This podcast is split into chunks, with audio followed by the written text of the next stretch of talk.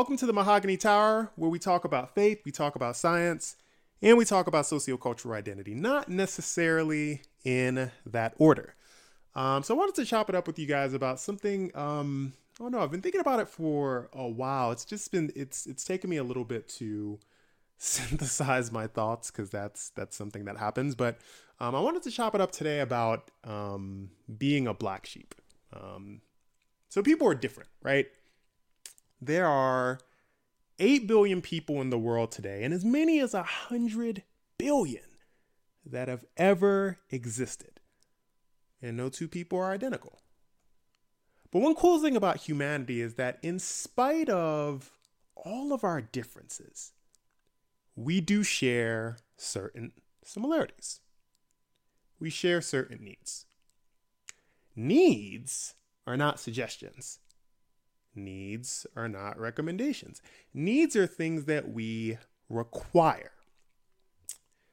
Scientists have called these needs human motives because they're so central to understanding and explaining human behavior.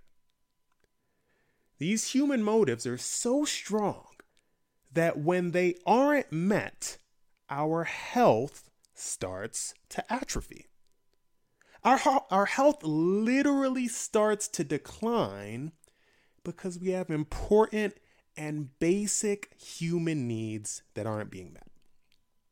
Now, there are a number of human motives, but as a social scientist, I tend to take a lot more interest in the social and the psychological ones. Now, I'll focus on two here.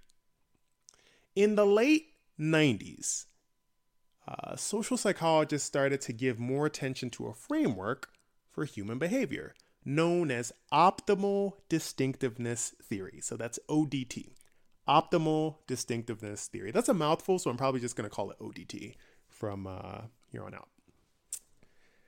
Now, this work was largely pioneered by a social psychologist known as Marilynn Brewer, and she was trying to make sense of a paradox. Now, her theory on optimal distinctiveness focused on two human motives affiliation and distinctiveness. The issue is, those human motives don't go super well together. Affiliation is exactly what it sounds like. We have a fundamental human need to establish human relationships and connect with others so that we feel a sense of community and we feel like we belong. Now, when we don't have that opportunity to affiliate, or when we feel like we don't belong, or when our social relationships suffer, our health starts to decline. And there's research evidence to support that. As I've stated elsewhere, contrary to the popular lone wolf or lone ranger metaphor, humans need social interaction to survive. We need to affiliate. We need relationships. We need to feel accepted and we need to feel like we belong. But we also have this other human motive, distinctiveness, wherein throughout our lives, we strive to be distinct from other people. I mean, think about it, right? Nobody goes through life saying, I want to be identical in every way to the other 8 billion people on the face of the planet. That would be weird, right? I mean, in fact, that would probably be like, I don't know, maybe like a personality disorder or something like that. Instead, we want to have some level of uniqueness. Now, fortunately, this is a, this isn't an insurmountable task.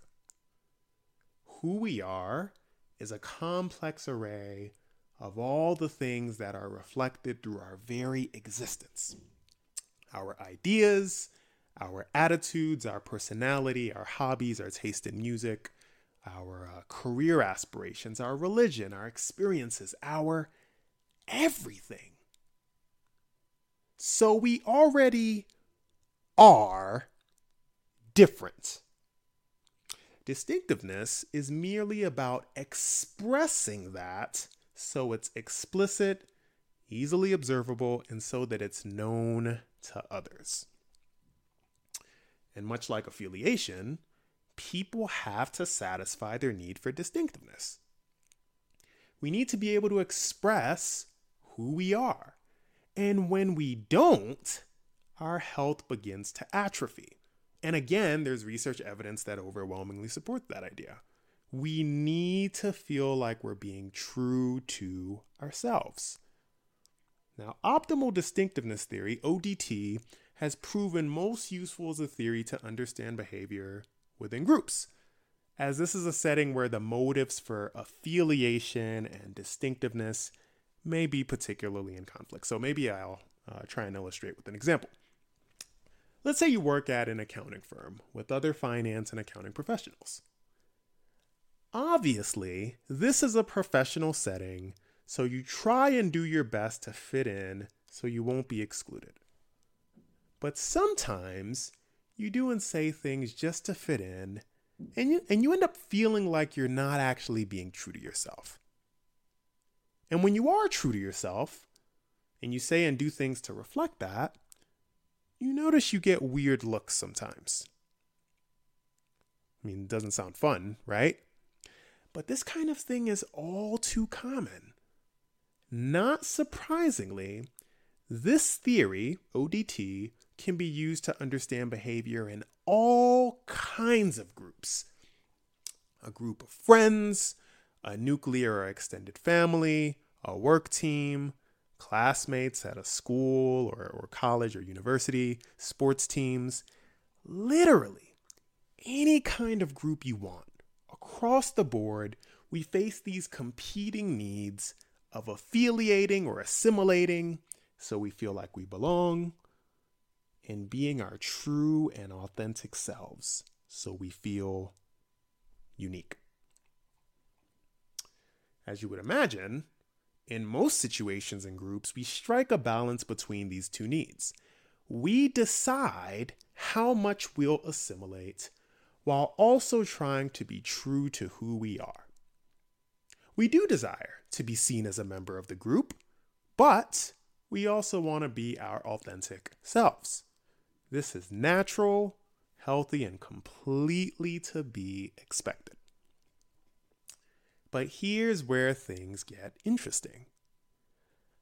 Because we know affiliation and distinctiveness are fundamental human motives, we can use this to better understand how to build inclusive spaces so people get their needs met. We know that people desire to feel like they belong and connect with others.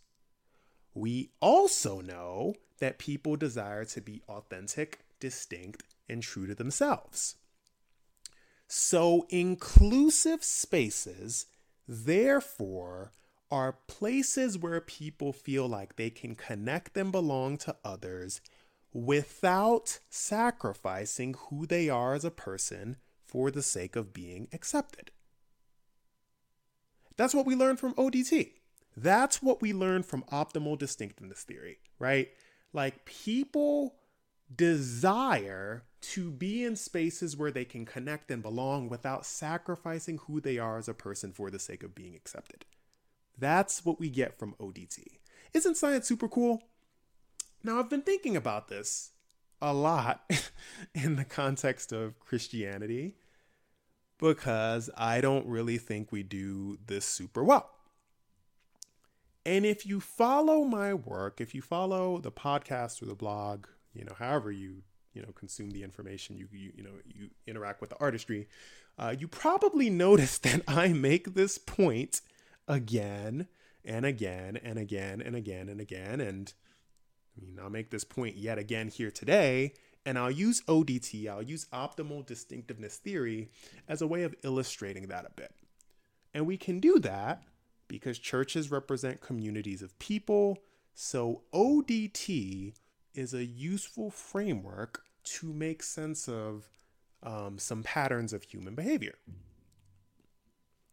When you become a part of a group, any group, there's an expectation to conform to norms. That's true for churches, just like it's true for fraternities and sororities, just like it's true for tech companies in Silicon Valley, right? Groups have norms and you're encouraged to follow them. That's why they're called norms. But in the case of religion, these norms are frequently reflected in the form of religious views. And religious adherents, right, so followers of these religions, are expected to have attitudes and behaviors that reflect that.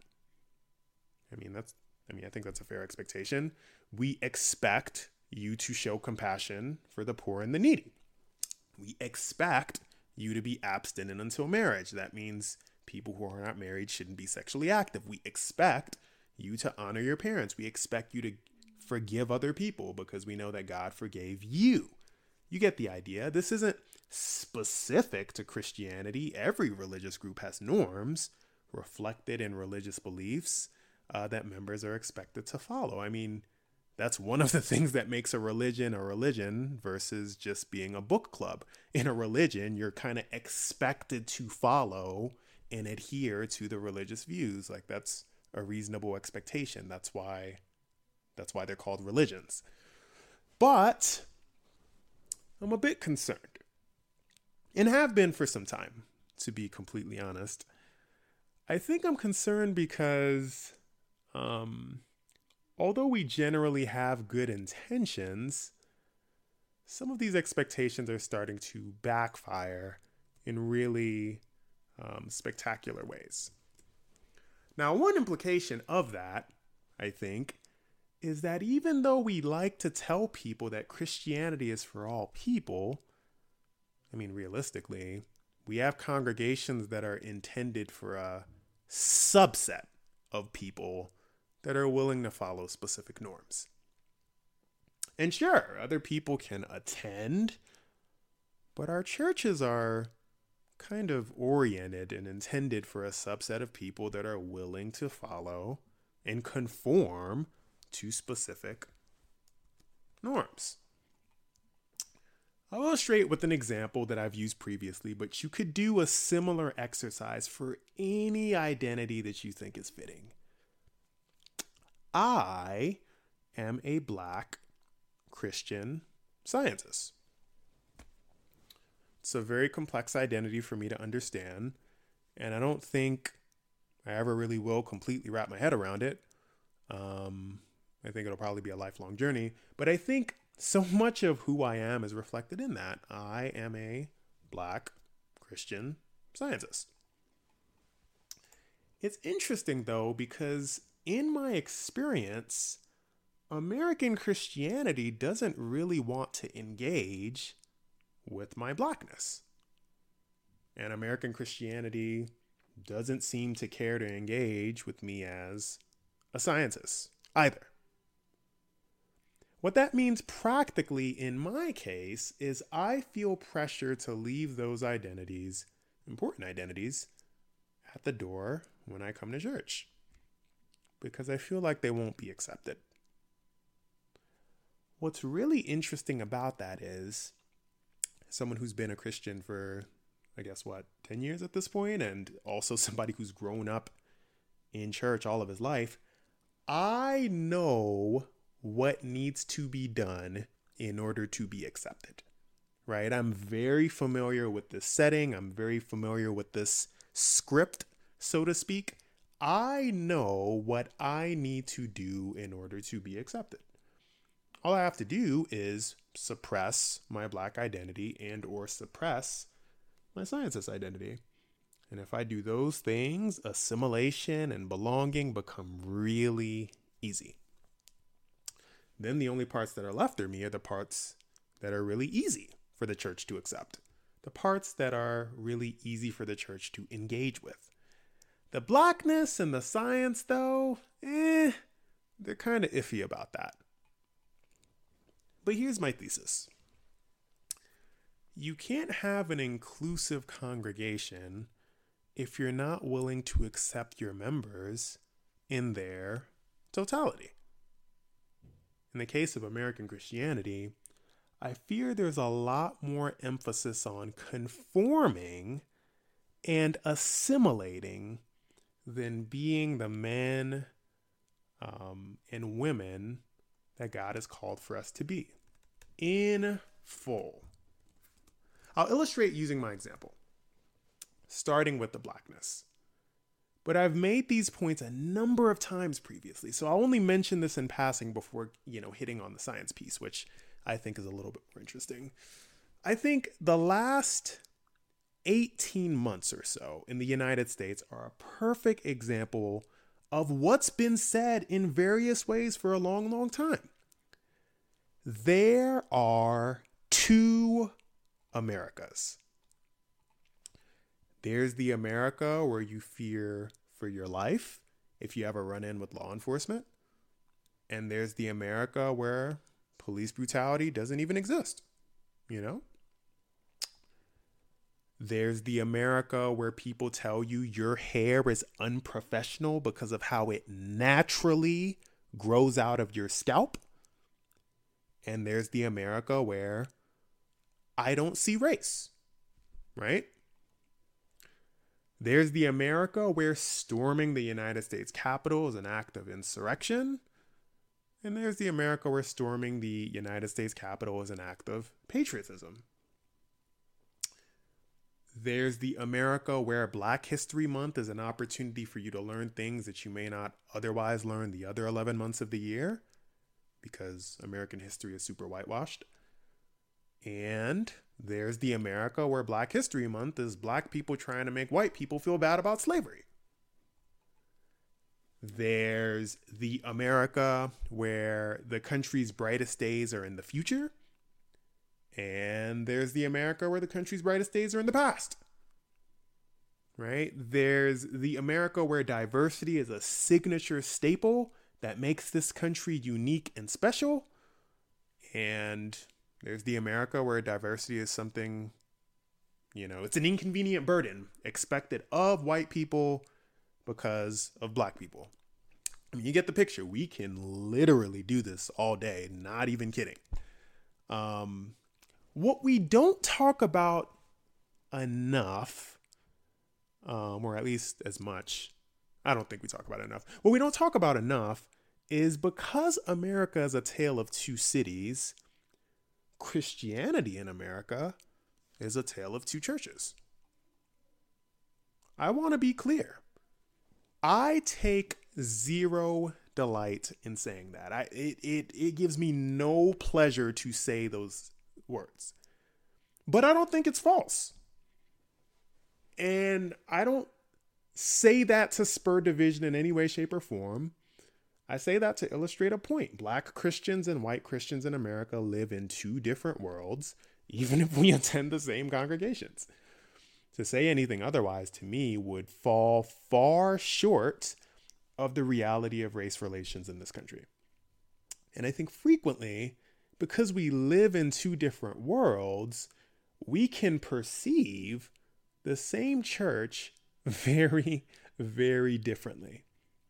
So, as you share your platitudes about how diverse and progressive and inclusive the congregation is, you know, there's a chance I don't necessarily share those views.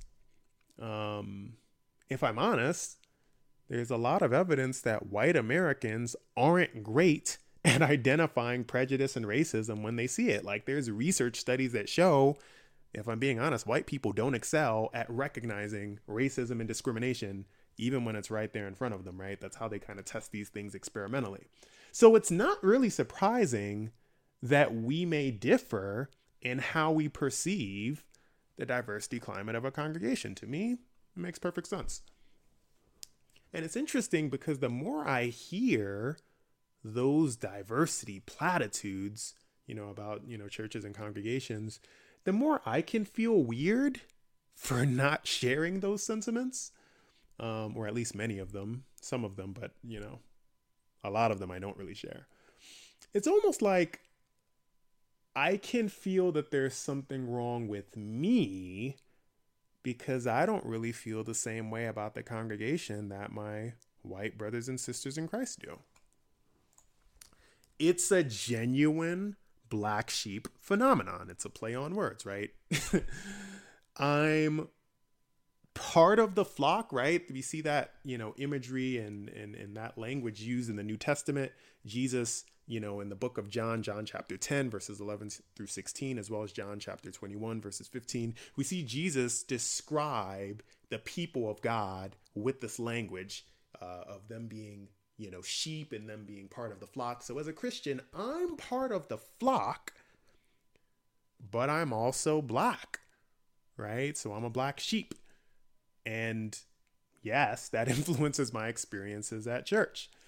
As much as churches seem disinterested in engaging with blackness, I don't think you'll have much success building inclusive churches if you have great difficulty accepting people in their entirety versus just the aspects of them that are most convenient um, for you to work with. One of the really key features of blackness, um, at least in the US, well, most Western nations really, one of the really key features of blackness is the looming possibility of threat. And it can emerge at any given moment, right? People in America are threatened simply by the existence of black people. I mean, true story. They'll literally call the police on us because we look suspicious for grilling in a park or walking down the street or taking a jog in our neighborhood or using our keys to get into our apartment or open up our house. People will literally call the police on us just for existing. It's an interesting experience. So, Black people, like other minority groups, seek cues in our environment that signal that we're in a safe space. These are called um, identity safety cues or diversity cues, depending on the situation. And there's lots of research on this. In fact, I do some research on this, so I'm super, you know, interested in this topic. So, for an example, right, gay people don't just walk around telling the world that they're gay because something bad could happen to them, right? Somebody might beat them up or throw a brick through their car window or make a mean joke and so on and so forth. In a similar way, when you're black, you don't just walk around flaunting your blackness. Something bad could happen to you. One of the things you do is you look for cues in your environment that signal that you're in a safe space and you'll be accepted for who you are. Um, something along the lines of, you don't have to worry about being mistreated here. Now, it's sad because when churches show an unwillingness to engage with blackness, lots of black people interpret that as you need to be someone else in order to exist here right? Like that's the message that they get from the church. When a church is unwilling to engage with blackness, the message a lot of black, you know, Christians more or less get from that is I need to be someone else in order to exist here. Like that's what you're saying to me. Now, sure, I mean churches didn't say that explicitly. Um, but that's kind of what signals are for. You send a message without actually sending a message. Um, that's why language is really important. Um, so there you have it. I'm a black sheep, you know, black Christian, part of the flock. God loves me. I'm in this world. I'm in the United States just trying to figure out this crazy thing called life. Um, now let's talk about this science thing because that's part of my black sheep experience too. It's also something I'm a little bit more interested in because I talk about blackness all the time. But let's talk about this this science piece. I'm a black Christian scientist, And periodically, I can feel out of place in the church as a scientist as well. I think one of the big reasons why is sometimes we um, in the church, we try and rationalize or explain things that we see in the Bible, but sometimes we use explanations. Sometimes we use explanations that don't really mesh well with science. Like, at all. Um, I'll give you an example. A common one, um, I should add. But keep in mind, It's just an example for illustrative purposes. So we could say something along the lines of don't have sex before marriage because if you do, X, Y, and Z will happen. To me, it would be way easier, way easier, and more straightforward to say, don't have sex before marriage because the Bible says that isn't pleasing to God. And that's 100% true. Like in the Bible, it does say, like, this is not, if you live like this, it's not pleasing to God. If you live like this, you're not going to inherit the kingdom of God. There's scripture after scripture after scripture that's very clear in saying this behavior, this lifestyle is not glorifying to God, right? That's 100% true. Like, that's what the Bible says. It could really be that simple. That's not a scientific argument. And it also doesn't need to be a scientific argument because you're making a statement about a religious text and what it says about a particular topic. It's very straightforward. Um, instead, we make these arguments, you know, about sex that sound really good, but sometimes there's a lot of scientific research that says like the exact opposite, right? And I love illustrating this point with topics like sex or sexuality or sexual orientation or gender or race or discrimination, because these are all topics where the church has opinions and has been quite vocal about them. These are all topics also where we have decades of scientific research by brilliant minds around the world. And sometimes that research doesn't really support support the point um, that you know churches sometimes are trying to make. Just keep it really simple and stick to the Bible. Here's why I say that. I'm a scientist and I read a lot and I study a lot and I work really hard to be in this profession. What we do is we investigate research questions that enrich our understanding of the world. And we work together as experts to do that. As we you know, as we learn exciting new things, we share what we know with the world.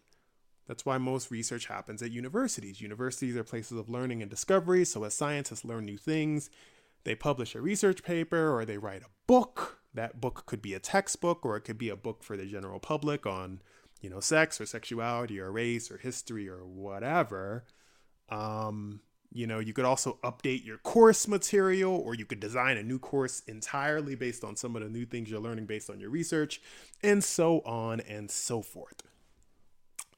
It's so much easier to say, live this lifestyle because the Bible says it's pleasing to God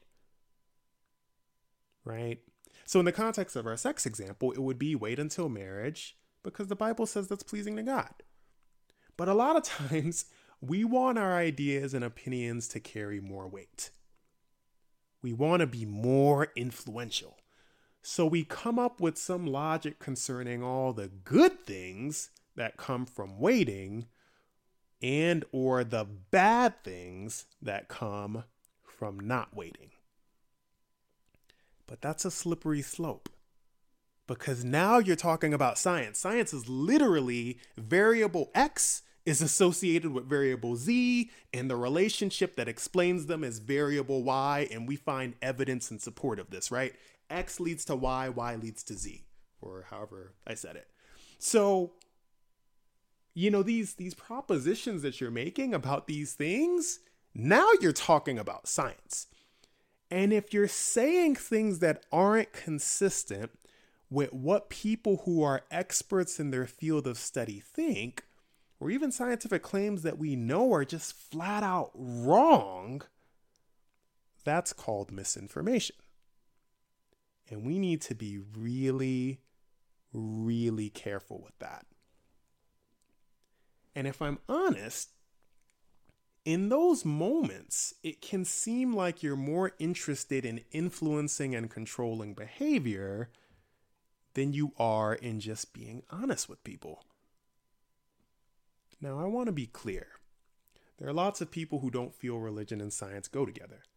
But I'm not necessarily one of those people. Like I said, I am a Christian scientist. So I believe that Christianity and science can coexist, and I even think there are lots of times where they complement each other in cool ways, although I also realize that's not always the case. But if I'm honest, I think this is one of the reasons why a lot of scientists don't really look favorably on Christianity.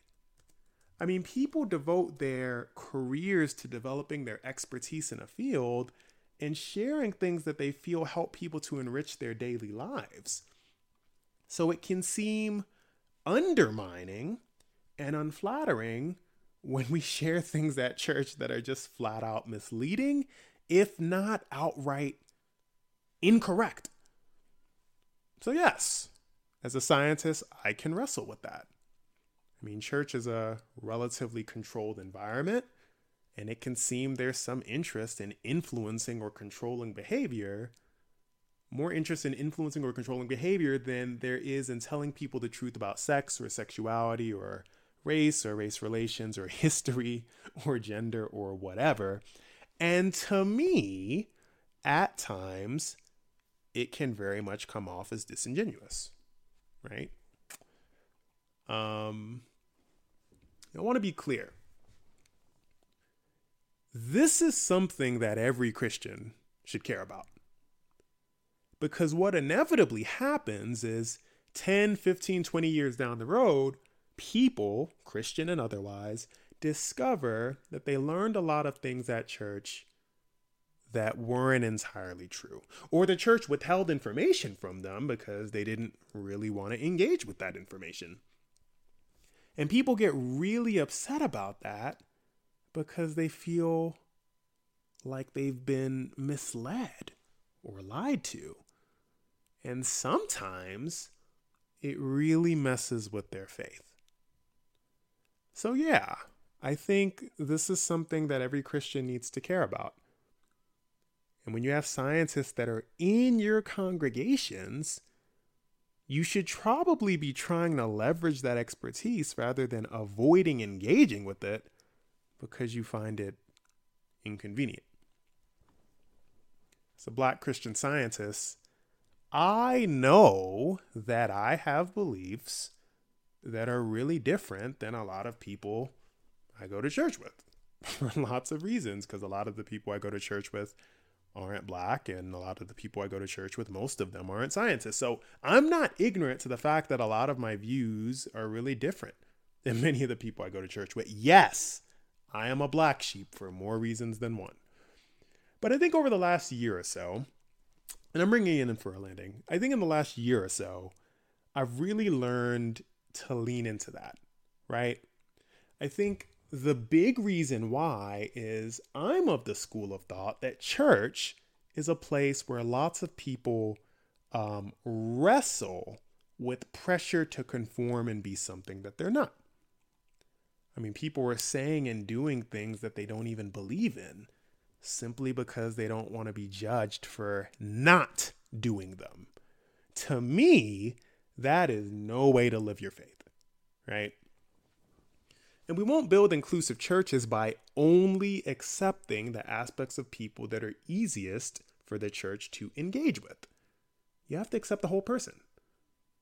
That doesn't necessarily mean you compromise on your religious beliefs, but you have to create an environment where people can be who they think God called for them to be. The whole person, all of them, right? That's great for them and it's great for the church everybody wins. I think because of that, I've been really interested in being myself, but also doing so in a very visible and vocal way. Um, it works a little something like this Groups vary concerning how strong the norms are. When norms are really strict, that means norms are tight. When norms are relaxed, that means norms are loose. When norms are tight, people conform and assimilate way more because being yourself is risky.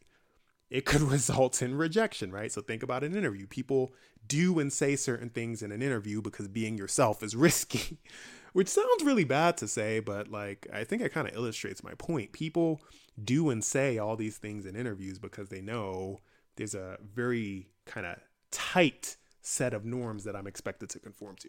On the other hand, when norms are loose, people don't feel as much pressure to conform or assimilate because being yourself isn't as risky. You don't have to worry as much about rejection. So you can think about a game night with your friends or, you know, your family. Like you're not really um, worried about conforming or assimilating because these are people that you don't really worry as much about getting rejected by because, you know, it's a it's a it's an environment that has a looser set of norms. Now, every moment at church or as a Christian, when I'm not being myself, I'm contributing to really tight norms. Literally, when I choose not to be myself as a Christian, I make a bad situation worse because I'm creating more pressure to conform by choosing not to be myself. The norms for behavior become really tight. And when norms are tight, that means other people conform too because they don't see anyone deviating from the norm. It's riskier to be yourself and it's riskier to be different. So the cycle perpetuates. Course, the other thing that happens is people outside the church see that the norms are really tight and they may uh, feel they won't be accepted, that they can't be themselves, you know, etc. Um, so not only does this affect the inner workings of the church, but it also probably affects people's interest in becoming a part of the church as well. On the other hand, when I choose not to assimilate, instead opting to be my authentic self, I'm being the change that I want to see. I'm helping the church learn to accept the whole person. Now, in my case, that means being more inclusive of both blackness and science, which I think helps the church to be so much better. Is it uncomfortable for me on some level? Sure, it is. Can it be scary? Yes. Do I make mistakes? Absolutely, I do.